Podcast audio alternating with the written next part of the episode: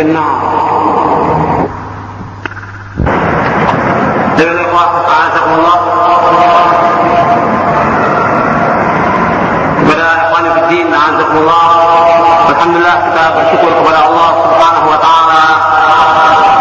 Pada malam ini kita berkumpul di masjid Al-Irsyad Surabaya untuk mengkaji satu hadis Nabi Shallallahu alaihi wasallam yang mudah-mudahan apa kita kaji pada malam ini dan besok malam bermanfaat untuk kita dan dapat kita amalkan. Ikhwan Fiddin, Alhamdulillah. pada malam ini kita berada pada tanggal 7 Safar 1424 Hijriah atau tanggal 9 April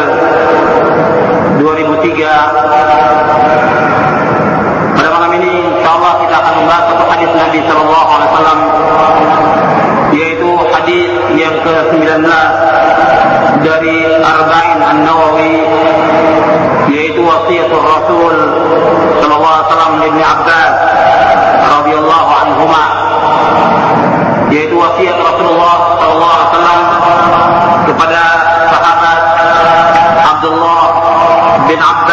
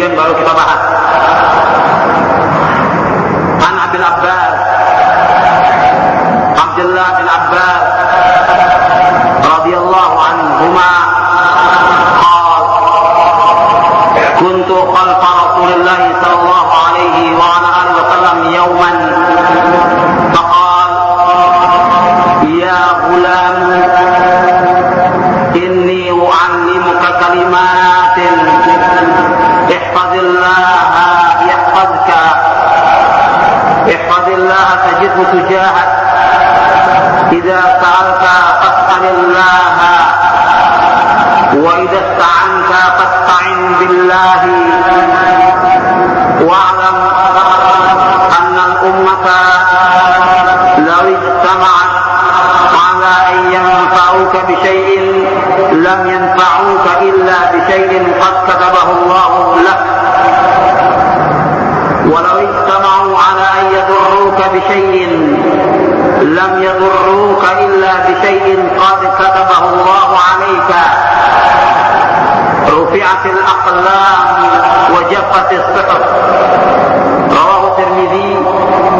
صفة القيامة والرقائق والورع وقال الترمذي حديث حسن صحيح.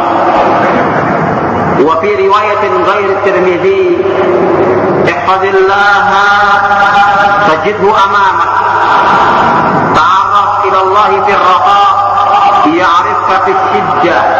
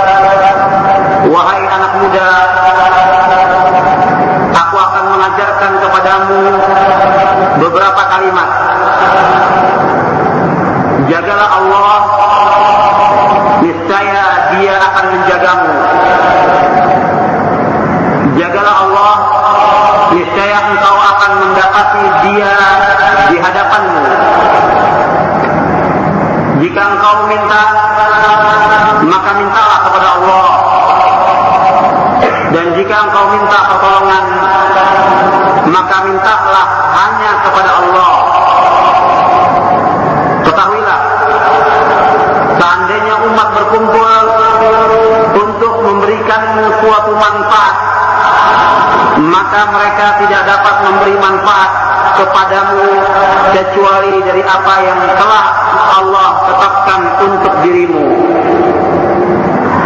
Seandainya mereka pun berkumpul untuk memberikan kepadamu suatu mudarat, suatu bahaya, maka mereka tidak akan dapat membahayakanmu kecuali dari apa yang telah Allah tetapkan untuk dirimu.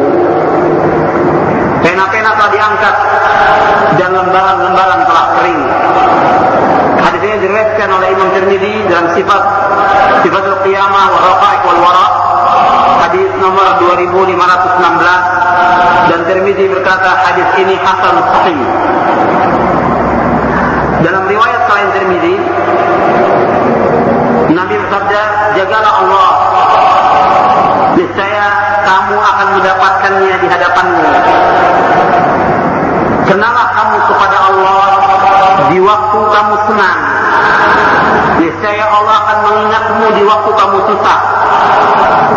Ketahuilah bahwa apa yang semestinya tidak menimpa kamu tidak akan menimpa kamu dan apa mesti menimpamu tidak akan terhindar dari dirimu. Ketahuilah, sesungguhnya kemenangan itu bersama kesabaran, kelapangan bersama musibah, dan sesungguhnya bersama kesulitan itu ada kemudahan. Hadis ini diriwayatkan oleh Imam Ahmad dalam musnadnya di juz yang pertama dan diriwayatkan juga oleh Imam Ibnu Abi Asim dalam kitabnya As-Sunnah yang ditakhrij oleh Syekh Al-Bani Zilal Jannah fi Takhrij Sunnah nomor 316 sampai 318 dan disahihkan oleh Syekh Al-Imam Al-Muhaddis Muhammad Nasiruddin Al-Albani rahimahullah. Sekarang kita bahas isi daripada hadis ini. Hadis ini sahih disahihkan oleh Imam Tirmidzi kemudian juga disahihkan oleh Imam Ibn Rajab Al-Hambali dalam kitabnya Jami' al Hikam kemudian juga beliau mensahihkan dalam kitabnya Nurul Iqtibas fi Miski fi Miskat Wasiyatin Nabi sallallahu alaihi Abbas. Kemudian hadis ini juga disahihkan oleh Syekh Ahmad Muhammad Syakir dalam tahqiq Musnad Imam Ahmad di juz yang ketiga kemudian hadis ini disahihkan juga oleh Syekh Al-Bani dalam kitabnya Mishkat dan juga dalam kitab Sahih Jami' Al-Saghir kemudian dalam kitab As-Sunnah Ibn Abi Asim. Kemudian hadis ini juga disahihkan oleh Syekh Salim bin Aid Al-Hilali dalam kitabnya Sahih Al-Azkar wa Da'ifu hadis ini secara sanad sahih. Secara sanad hadis ini sahih. Sekarang kita bahas tentang isi daripada hadis ini kita sudah bacakan pendapat para ulama yang mensahihkan tentang hadis ini dan hadis ini mengandung wasiat yang agung, wasiat yang besar dan kaidah-kaidah yang sangat penting dalam urusan agama ini. Sehingga ada seorang ulama mengatakan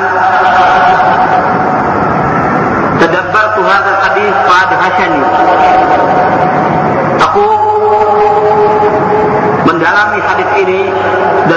menakjubkan aku. Hampir saja aku pingsan. Bahwa asafa min al-jahli bihadzal hadis wa qillati tafahum li ma'nahu. Alangkah sangat sayangnya, sangat ruginya kalau orang tidak paham tentang hadis ini. Sangat rugi kalau ada orang yang tidak paham tentang hadis ini. Dan tidak mau paham tentang makna daripada hadis ini.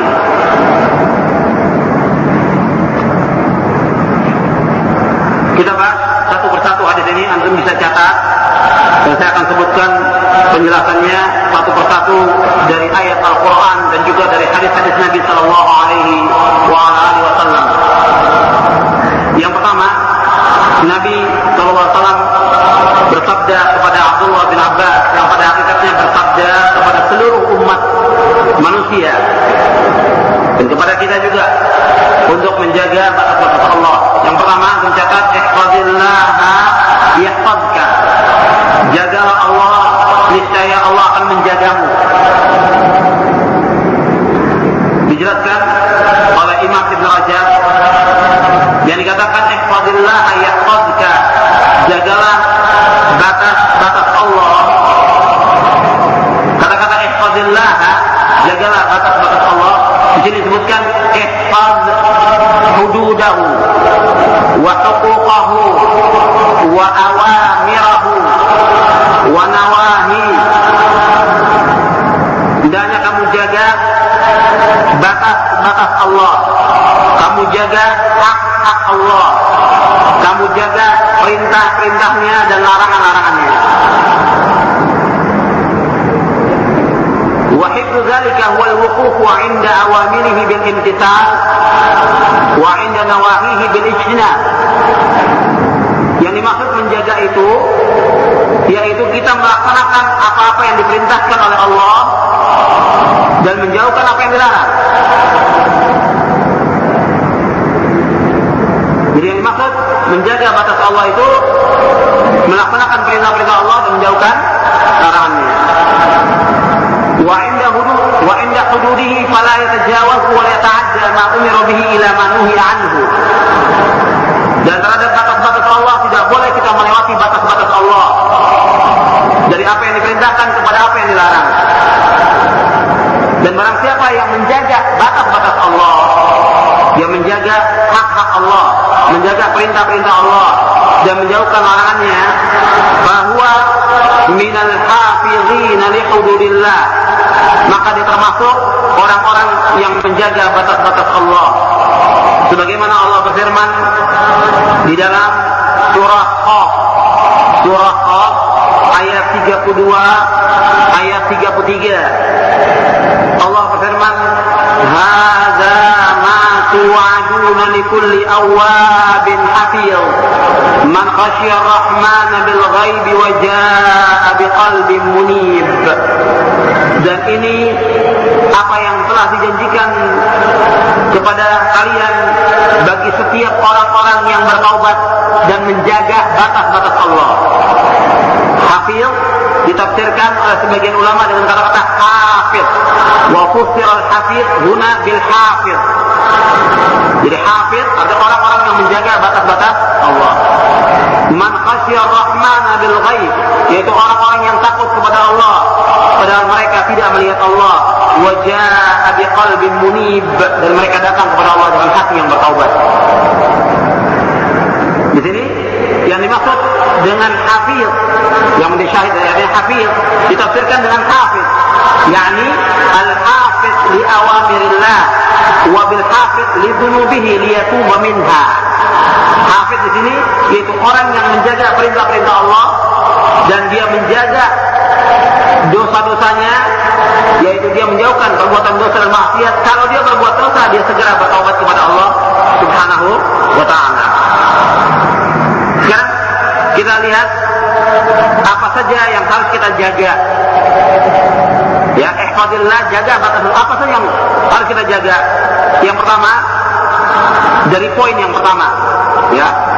Ini ihfadillah poin yang pertama. Kan dari poin yang pertama ada beberapa. Bisa empat bisa lima bisa enam yang anda catat nanti.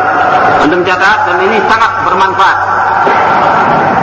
Yang pertama yaitu menjaga hak Allah Dikatakan menjaga Allah itu menjaga batas-batasnya yang pertama kali yaitu menjaga hak-hak Allah. Seperti yang disebutkan dalam hadis Muaz bin Jabal ketika Nabi bertanya, "Ma haqqullahi 'ala al-ibad?" Apa jawabnya? Ayya'buduhu wa la yusyriku bihi syai'a.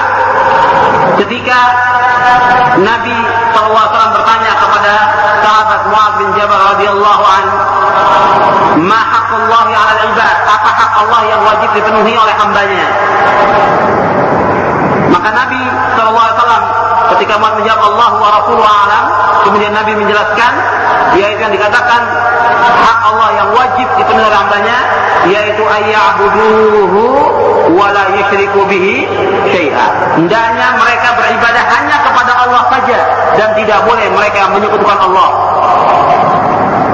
Jadi hak Allah yang harus kita jaga, yang harus kita penuhi, yaitu kita beribadah hanya kepada Allah dan tidak kepada yang lainnya.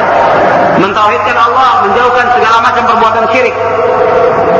Wa'budullaha wa la tusyriku bihi syai'a. Dalam kalian beribadah hanya kepada Allah dan tidak boleh kalian berbuat syirik. Tidak boleh kalian menyekutukan Allah dengan sesuatu apa pun juga. Jadi yang pertama hak Allah yang harus dipenuhi oleh hambanya yaitu menjaga tauhid. Mentauhidkan Allah, menjauhkan segala macam perbuatan syirik. Ini yang pertama sekali harus dijaga. Dan ini yang harus disampaikan kepada seluruh kaum muslimin. Karena seluruh nabi, seluruh rasul, semua memulai dakwanya dengan tauhid. Agar umat ini beribadah hanya kepada Allah dan tidak menyekutukan Allah dengan sesuatu apa pun juga. Ini tauhid. Dan ini merupakan tujuan diciptakannya jin dan manusia. Wa ma khalaqtul jinna wal insa illa liya'budun. Tidak aku ciptakan jin dan manusia melainkan untuk beribadah kepadaku. Jadi ini yang harus kita dahulukan hak Allah ini mentauhidkan Allah, menjauhkan segala macam perbuatan syirik. Kalau hak ini yang pertama tidak dipenuhi, dia tidak memenuhi hak Allah, tidak mentauhidkan Allah, bahkan dia berbuat syirik, maka amalnya tidak akan diterima oleh Allah Subhanahu wa taala. Kalau dari amal-amal yang dilakukan itu bercampur dengan kesyirikan, bahkan dia beribadah kepada selain Allah, dia beribadah kepada Allah, tapi beribadah juga kepada selain Allah. Dia berdoa kepada Allah, dia berdoa juga kepada selain Allah, meminta kepada orang-orang yang sudah mati atau orang-orang yang dianggap wali. Berarti dia berbuat syirik, memalingkan ibadah kepada selain Allah. Maka orang-orang yang seperti ini akan dihapuskan seluruh amalnya oleh Allah SWT. Lain asyrakta la yahbatanna amaluka wa la takunanna min khasirin. Seandainya engkau berbuat syirik akan hapus amal-amalmu dan engkau termasuk orang-orang yang merugi. Ketika Allah berfirman, Allah berfirman kepada Nabi Muhammad SAW. Allah mengatakan kepada Nabi Muhammad SAW, Lain asyrakta la yahbatanna amaluka wa la takunanna khasirin. Seandainya engkau Muhammad berbuat syirik akan hapus seluruh amalmu dan engkau termasuk orang-orang yang merugi. Apalagi kita. Kalau berbuat syirik akan dihapuskan seluruh amal. Jadi kalau ini tidak terpenuhi maka amal kita bisa ditolak seluruhnya, bisa tidak sempurna amal kita. Jadi sempurna dan tidaknya amal kita tergantung daripada tauhid kita kepada Allah, diterima dan tidaknya amal kita tergantung dari tauhid kita kepada Allah Subhanahu wa taala. Dan Allah tidak akan redha selama-lamanya kalau Allah disekutukan dengan makhluknya. Allah tidak akan redha selama-lamanya kalau Allah disekutukan dengan makhluknya. Ini perbuatan syirkun akbar. Tidak ada orang datang yang meminta kepada batu, kepada pohon atau kepada orang mati yang datang ke kubur wali-wali. Ya, apakah kusunan ampel atau yang lain datang ke sana minta ini perbuatan syirkun akbar. Kalau dia berdoa meminta kepada penghuni kubur itu, ini perbuatan syirkun akbar yang Allah tidak akan redho selama-lamanya. Dan ini perbuatan dosa besar yang paling besar. Perbuatan mungkar yang paling mungkar di muka bumi ini. Jadi kejahatan yang paling jahat yaitu orang memalingkan ibadah kepada selain Allah. Kezaliman yang paling zalim di muka bumi ini. Inna syirka la zulmun azim kata Allah. Sesungguhnya syirik itu kezaliman yang amat besar. Jadi kemungkaran yang paling mungkar kalau ada orang yang melanggar hak-hak Allah Subhanahu wa taala. Dan Allah tidak akan redha. Dan kalau perbuatan-perbuatan dosa yang lain Allah akan azab. Apalagi orang-orang yang berbuat syirik kepada Allah SWT. Allah akan ancam dan Allah akan azab orang-orang yang berbuat syirik dengan azab yang pedih. Makanya kita tetap harus hati-hati. Gak bisa kita menganggap mudah atau gampang saja kalau ada orang berbuat syirik. Satu hal yang biasa tidak bisa. Di masyarakat saja di masyarakat. Meskipun ini tidak ada dalilnya, tidak ada dalilnya, saya katakan dari hadis. Mereka punya kepercayaan kalau ada orang yang berzina di kampungnya, itu kata mereka 40 rumah kena kena laknat. Tidak ada dalilnya. Tidak dari Quran, tidak dari Sunnah. Tapi begitu kepercayaan mereka. Ini perbuatan zina dosa besar. Sekarang syirik ini perbuatan dosa besar yang paling besar. Kenapa mereka biarkan orang-orang berbuat syirik kepada Allah SWT? Perbuatan zina, perbuatan zina, mereka tidak mau ada orang berbuat zina. Kenapa? 40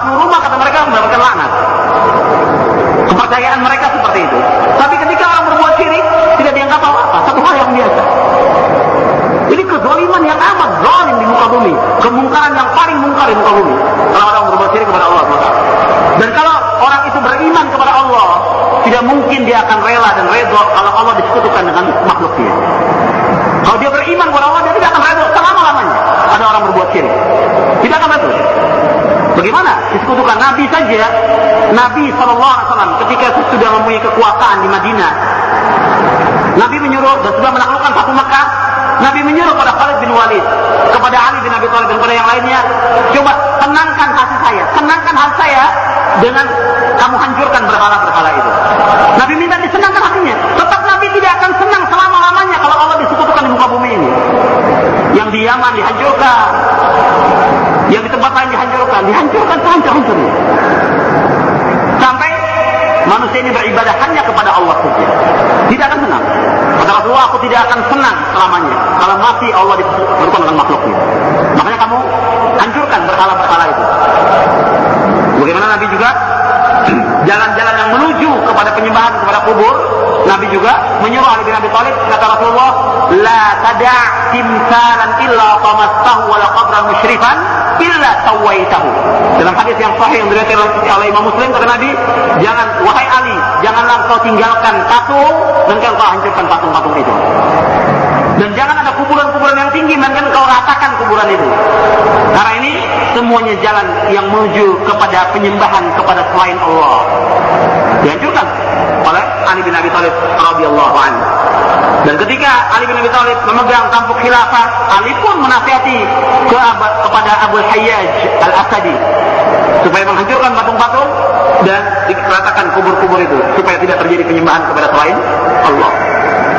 Jadi ini yang pertama hak Allah yaitu kita harus mentauhidkan Allah dan menjauhkan syirik. Dan ini juga kita perhatikan untuk istri kita, anak kita. Ya, untuk mentauhidkan Allah dan menjauhkan segala macam perbuatan syirik. Jangan kita merasa ah, istri kita, anak kita insya Allah sudah aman dari syirik. Ingat Nabi Ibrahim alaihissalatu wassalam Ibrahim mengatakan wajnubni wa baniya an na'budal asnam. Ya Allah jauhkanlah aku dan anak cucuku dari menyembah berhala. Ibrahim yang terkenal dengan bapak tauhid yang mengajak umat kepada tauhid yang Nabi Muhammad sallallahu alaihi wasallam disuruh mengikuti milahnya Ibrahim alaihi salatu wassalam. Wattabi' millata Ibrahim hanifa wa ma kana minal musyrikin kata Allah. Ikutilah milahnya Nabi Ibrahim dan dia tidak termasuk orang yang berbuat syirik. Meskipun Nabi Ibrahim tidak berbuat syirik kepada Allah, tetap dia berdoa kepada Allah, wa janubri wa baniya an na'budal asnam. Ya Allah, jauhkanlah aku dan anak cucuku dari menyembah berhala. Maka kita pun demikian juga. Jangan kita merasa, oh insya Allah nggak ada perbuatan syirik di rumah kita. Tidak. Tetap kita berusaha menjaga tauhid kita, menjaga tauhid istri dan anak kita. Supaya jangan jatuh kepada perbuatan syirik. Ini yang pertama. Ya, yang harus kita jaga tentang hak Allah. Yang kedua, yang kedua yang harus kita jaga yaitu sholat yang lima waktu. Setelah tauhid, yaitu menjaga sholat yang lima waktu.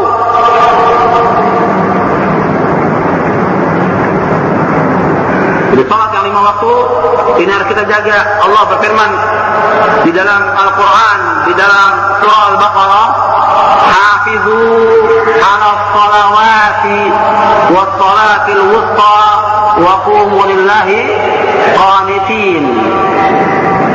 Dan dalam kalian menjaga salat-salat yang lima waktu dan salat wusta. Salat wusta yang maksud salat asar.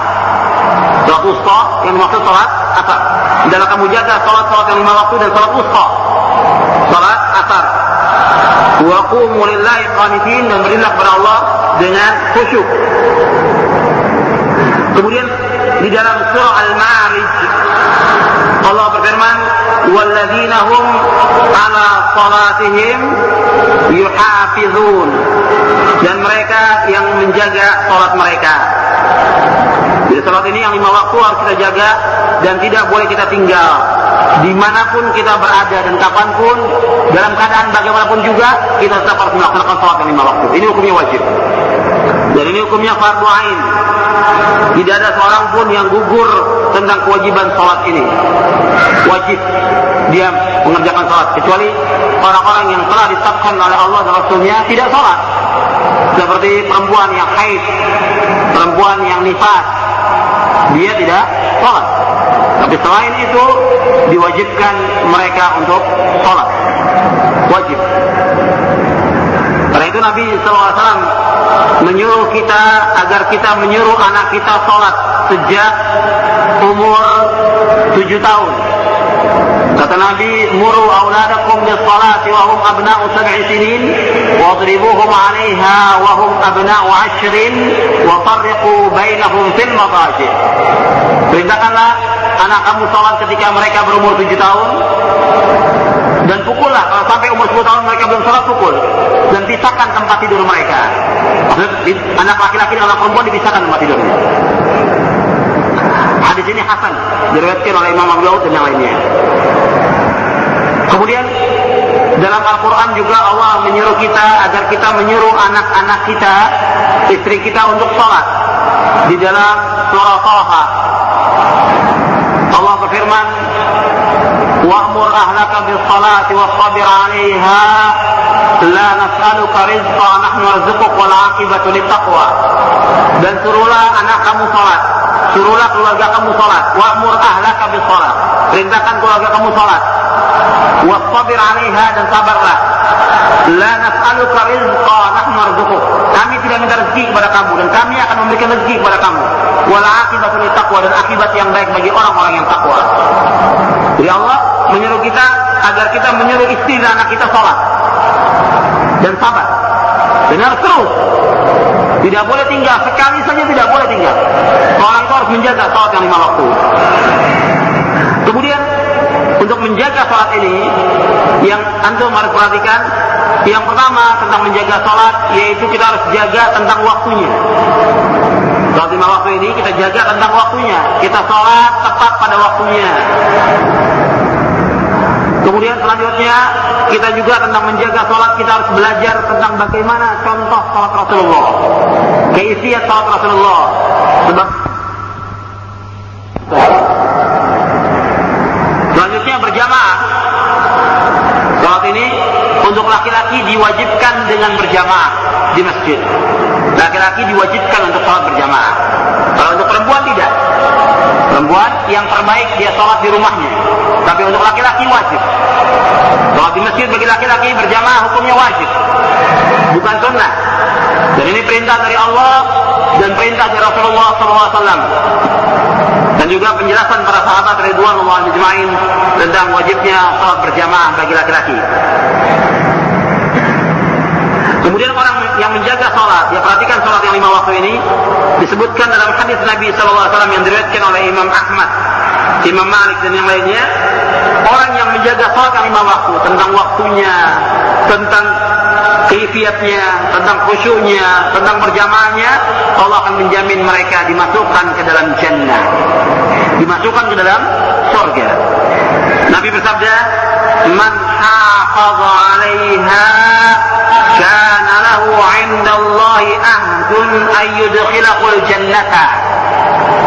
Kata Nabi barang siapa yang menjaga sholat yang lima waktu, maka Allah berjanji akan memasukkan mereka ke dalam surga. Hadis ini sahih diriwayatkan oleh Imam Ahmad, Imam Malik, Abu Dawud, Nasai dan yang lainnya dengan sanad yang sahih dari sahabat Ubadah bin Samit. Selanjutnya, harus kita jaga lagi yang ketiga. Dari kata-kata ihfadillah yang ketiga dari poin yang pertama yaitu menjaga tahara. Menjaga kesucian. Bersuci. Karena tahara ini merupakan kunci daripada salat salat kita tidak akan diterima oleh Allah tanpa tahara Jadi Allah tidak akan terima sholat tanpa taharat, tanpa bersuci. Seorang yang mau sholat dia harus bersuci dulu. Kalau dia berhadas kecil, dia dengan istinja, kemudian dia wudhu. Kalau dia berhadas besar, dia harus mandi. Ini taharat. Terutama kita harus jaga tentang wudhu kita. Wudhu kita, kita harus jaga. Kesucian kita, kita harus jaga. Nabi SAW bersabda dalam hadis yang sahih yang diriwayatkan oleh Imam Ahmad, Darimi dan yang lainnya, Nabi bersabda, "Wa'lamu anna khaira a'malikum as-salat, wa la yuhafidhu 'ala al-wudu'i illa mu'minun." Nabi bersabda, ketahuilah sebaik-baik amal kalian adalah salat.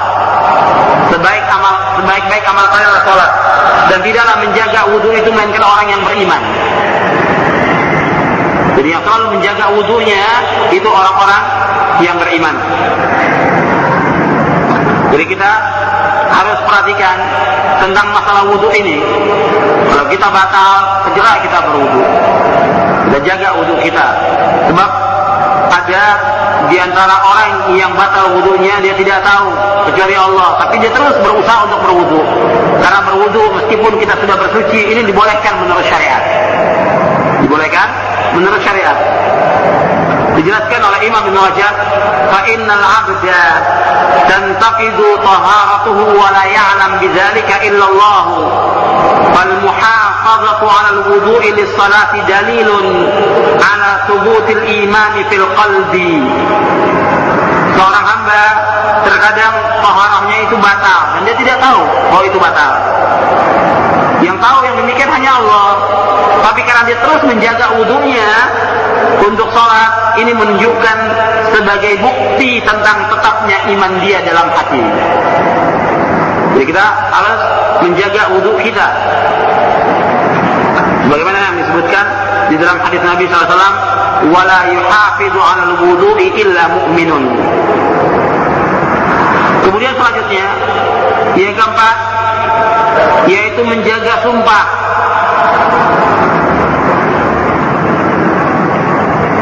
Menjaga sumpah. Bagaimana Allah berfirman di dalam surah Al-Maidah ayat 89 Zalika kafaratu aymanikum idza halaftum wahfazu aymanakum wahfazu aymanakum Allah berfirman dalam surah Al-Maidah ayat 89 yang demikian sebagai kafarah sebagai tebusan dari sumpah-sumpah kamu apabila kamu bersumpah maka adalah kamu menjaga sumpah-sumpah kamu jadi kita harus menjaga sumpah ini dan sumpah ini kalau kita bersumpah harus bersumpah dengan nama Allah Subhanahu wa taala. Kita jaga sumpah kalau bersumpah, kalau memang kita dibutuhkan untuk bersumpah ya kita sumpah dengan nama Allah, tidak boleh dengan nama yang lain. Kalau menyebut nama yang lain maka dia jatuh kepada perbuatan syirik. Kata Nabi, "Man halafa bi ghairillahi faqad asyrak." Barang siapa yang sumpah dengan selain nama Allah maka dia telah berbuat syirik. Kalau dia bersumpah, kalau memang dia butuhkan untuk sumpah, dia sumpah dengan nama Allah. Wallahi, billahi, Allahi.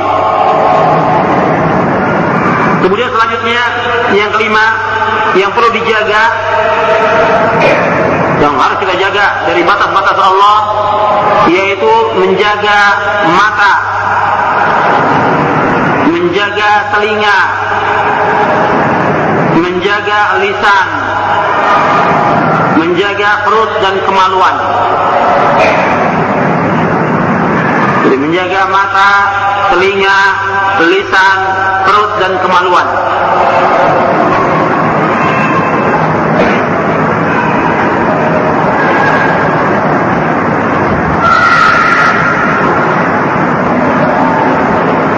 Dalam hadis yang diriwayatkan oleh Imam Tirmidzi, Ahmad, Hakim dan yang lainnya dengan syarat yang hasan.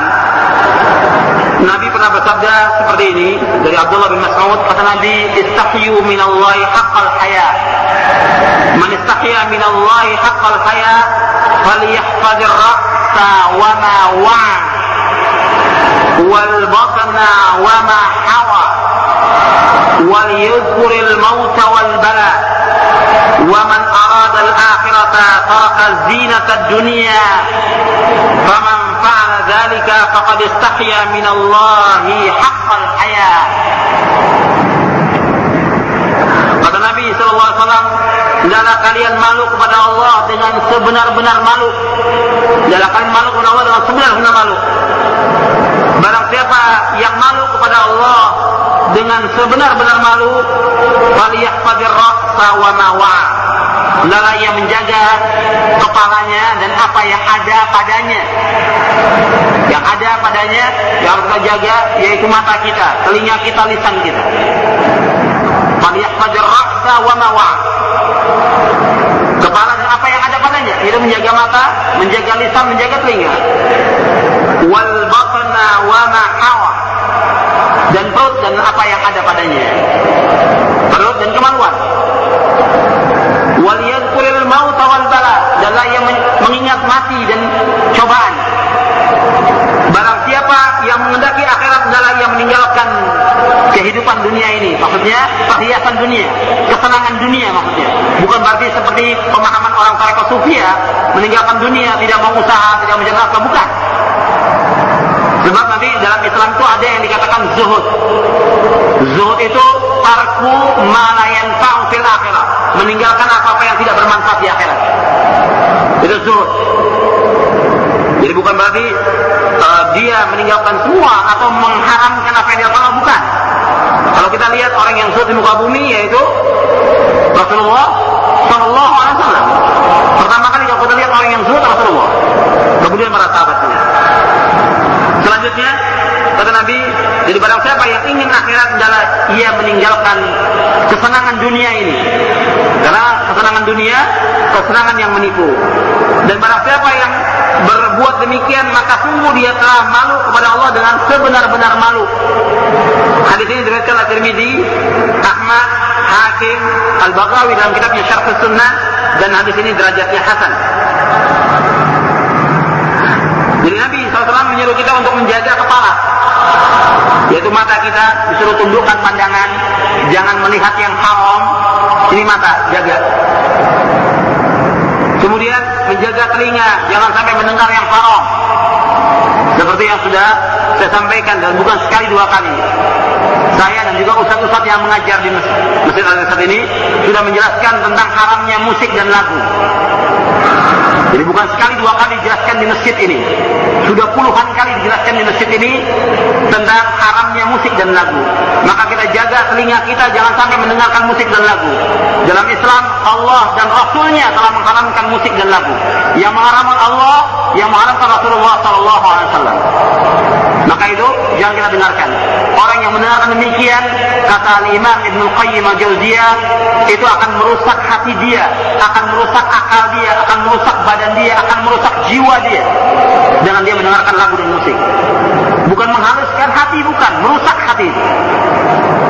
Bahkan kata Abdullah bin Mas'ud radhiyallahu anhu kata beliau, al-ghina'u yunbitun nifaqa fil qalbi. Bahwa nyanyian, menimbulkan kemunafikan dalam hati. Nyanyian dan lagu-lagu itu menimbulkan kemunafikan dalam hati, apalagi musik. Dan Rasulullah yang mengharamkan musik itu adalah Rasulullah sallallahu alaihi wasallam dan hadisnya sahih diriwayatkan oleh Imam Bukhari.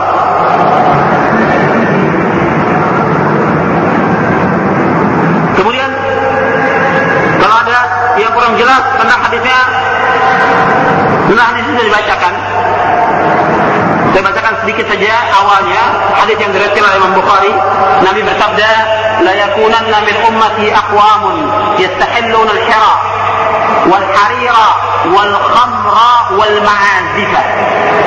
Hadis ini sahih diriwayatkan oleh Imam Bukhari dalam sahihnya. Kata Nabi, sesungguhnya nanti sungguh-sungguh akan ada beberapa kaum dari umatku yang mereka menghalalkan yang pertama yaitu menghalalkan zina. Nanti akan ada dari umat Rasulullah yang menghalalkan zina. Zina hukumnya halal atau haram? Haram. Nanti akan ada yang menghalalkan. Berarti hukumnya haram. Yang kedua, menghalalkan sutra. Sutra ini hukumnya haram bagi laki-laki. Sutra ini hukumnya haram bagi laki-laki, halal untuk wanita.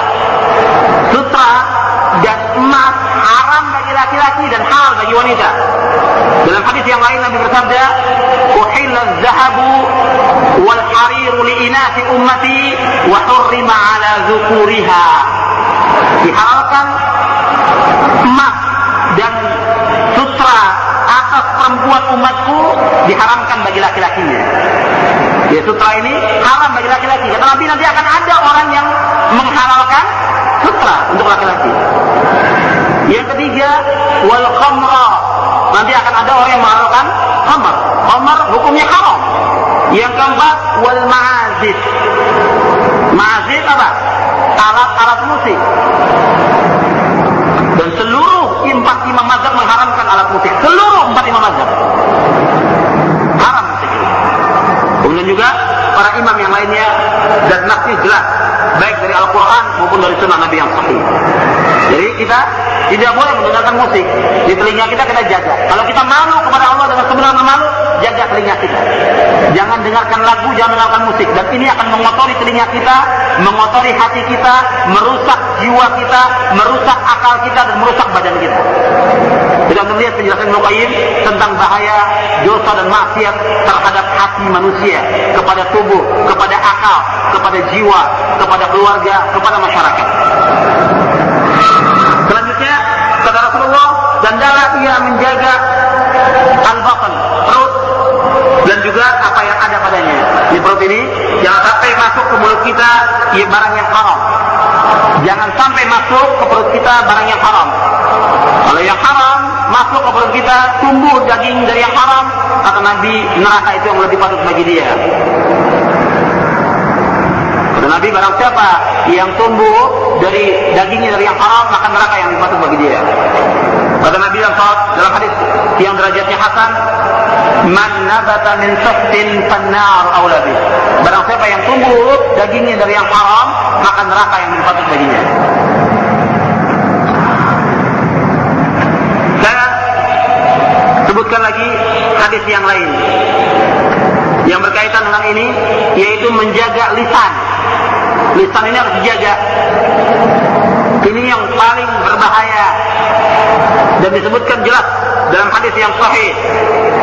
Dalam riwayat Bukhari kata Nabi, "Man yatman lima baina lihyaihi wa rijlaihi atman lahul jannah." Barang siapa yang menjaga di antara kedua bibirnya ini yaitu lisannya dan kedua kakinya yaitu kemaluannya atman lahul jannah aku akan jamin dia masuk surga hadis ini sahih diriwayatkan oleh Imam Bukhari kemudian juga dalam hadis yang lain Nabi bersabda dalam riwayat Imam Hakim